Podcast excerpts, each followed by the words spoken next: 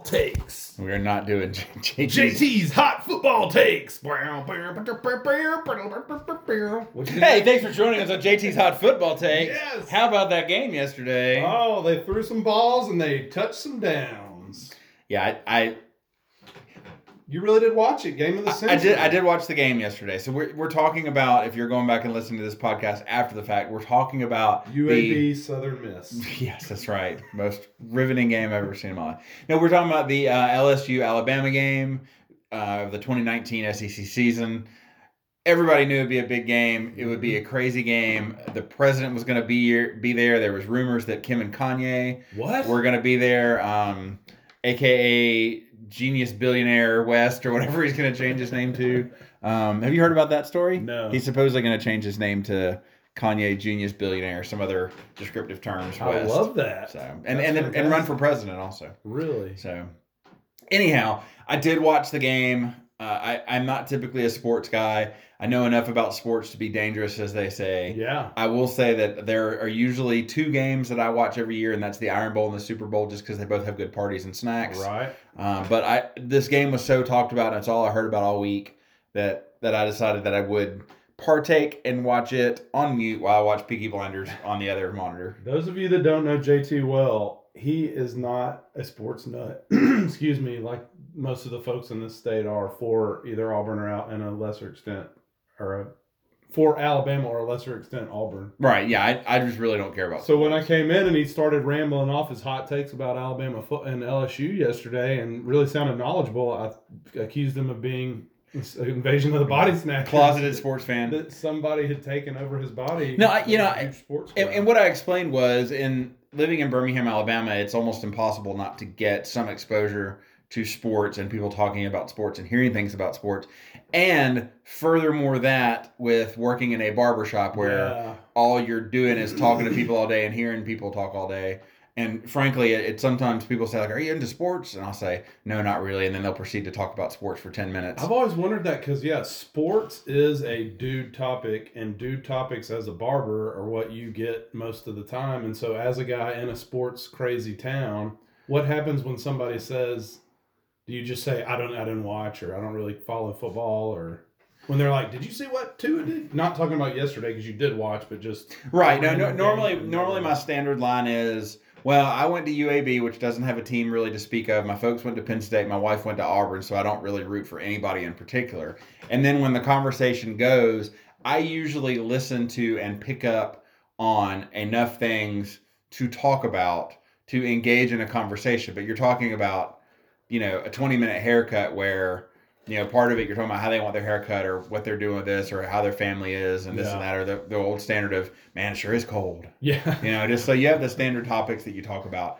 But I usually just pick up enough from being around that I can engage in and hold a conversation without having to, you know. So, I mean, you could spend, even if you don't know anything about um, Tua, you know that he's got a bum wheel. yeah, And then one of my customers talked to me about how this surgery works. And then so when somebody talks about it, I can then regurgitate what he told me about that surgery. Or when Ah. somebody says, you know, I really think this or that about the defense. Well, then when the next person comes in and says, what do you think about what's going to happen? I'm like, well, you know, give them a fighting chance with the defense, blah, blah, blah, you know. So I'd really just become this repository of sound bites. yeah. Um, much like people do with anything else, be it A hot, Joker or politics or anything a else. hot take robot. That's I am the hot Just take spitting bot. them out. The hot take bot seventy eight. What That's me. um, what's and I don't you I guess I don't want you to out any of your customers or make anybody feel weird, but like, have you ever had or maybe you can say this about somebody who n- is never coming back, but have you ever had somebody just say something or bring up a a topic that's so weird or awkward that you kind of just don't say anything else for the rest of the haircut? Yes. Um, I would love it. you know, I, I will. There's a certain point of talk that I will take and accept and engage in that I don't disagree with. And I never, never, never, in the name of customer service, would call somebody out or tell them I think they're wrong or quit halfway through the haircut and be like, I'm not cutting your hair, you idiot, or anything like that. Really? I never E, would. I never would do that. Even if somebody said, you know, something as bad as, um, you know, the N word or the F word or something like that. Yeah. I would still just I would finish just uh, to be a professional. I would finish their haircut, and at the end, if it, if it offended me that bad, or they said something that was that bad, I might say, "Hey, pal, you probably just need to find another place to get your haircut." Nice. I've never had that happen. Knock on wood. But I will say this: when people start ranting or raving about politics or ideas or things that I do not agree with, I have a standard line that I use, and I typically just repeat it over and over again.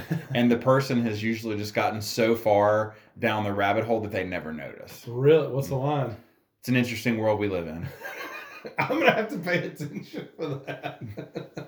So it's an important conversation. I'm Yeah, glad if we're somebody having it. says these stinking pinko commies are gonna blah blah blah, or Obamacare this, or you know the freaking Republicans and Democrats or whatever, I say, yeah, it's an interesting world we live in. Well, you know the fizzle fizzle dimple dam dam, but they're gonna just they're gonna ruin it all. We're all just be living in mud hut. Well, you know it's an interesting world we live in. Yeah, these freaking Kimber Campbell Brabble, an interesting world we live in. nonstop, Yeah, you had like 20 minute conversations where that's the only phrase you repeat over and over. not again. quite twenty minutes, but you know I, I usually if people like to talk, I like to let them talk. If people ask for, for my opinions, I'll give them my opinions. but I usually try and steer it away from politics, religion, abortion, money, things like that, unless somebody has, unless the customer has directed the conversation to that place. Then I legitimately feel like a door is open where I can talk about my faith or I can talk about financial stuff, uh, and not be, uh, you know, not be out of line Yeah. you know, and, and I also try and say th- or avoid things that I know if it would offend them or dis or make them disagree or potentially not want me to have them cut their hair again. Yeah. If I have a good enough relationship and friendship with somebody, I'm pretty much comfortable saying anything. If there's somebody that I feel like that I would rub the wrong way with what I said, then I don't say those things.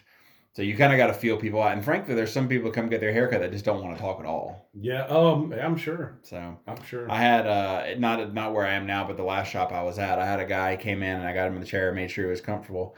I said, "How would you like your haircut today, sir?" And he said, "Quietly." And so he Yikes. cut his hair, spun him toward the mirror, made sure he was good, took his money, and that was it. Oh my gosh. You know, not everybody wants to be chatted up or participate. Some people just want a haircut, and uh, you know, sometimes I sometimes people also don't talk or don't know what to talk about, and I, and I'm not trying to say that young people don't know what's going on or how to talk to people, but young people don't know how to talk to people, Yeah. and they spend so much of their time just looking down. I'm, I'm having to number one try and engage them in a conversation, and number two tell them to put their head Do up. you have do you have younger people come in and look at their phone as they're getting their haircut? no, I don't have anybody look at their phone as they're getting their haircut, which I would. They just um, drop their head. 'cause They they're just so look used- down because they're used to looking down. Oh wow. Yeah, it's kind of sad. I was in an airport this week speaking in conversations, and I am not the guy who ever wants to speak to strangers. I just don't like that. I'd rather, you know, just look straight ahead. And um, so, of course, as soon as I sit down in my seat, I put my headphones on. But I just have, I got to the airport really early because I was in New York.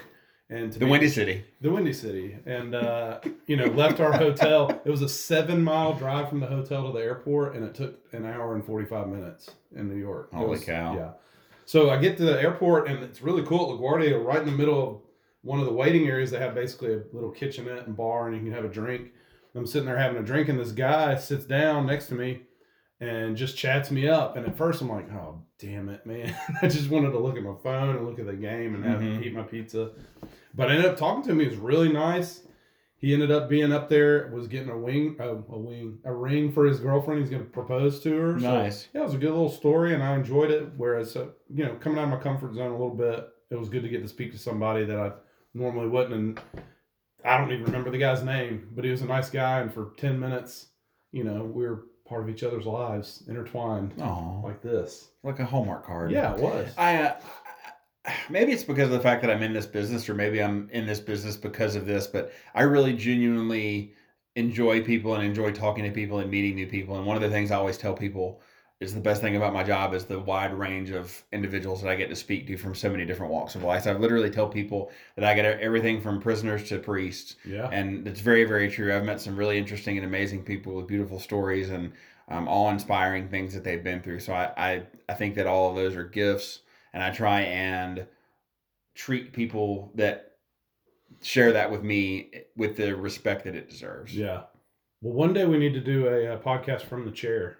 So we I'm- can get I'm into clippers that. and scissors and everything. yeah Going. what does they call that these asmr Yes. ABCR. Yep. ASMR. Yep. vcr Yep. All right. Well, we've got ten seconds left. Anything we? Uh, road Ted, you lost. Ha ha ha. All right. There goes half our listener base. Thanks for that. War Eagle. Sure. There we go. Got it back. See There you ya. go.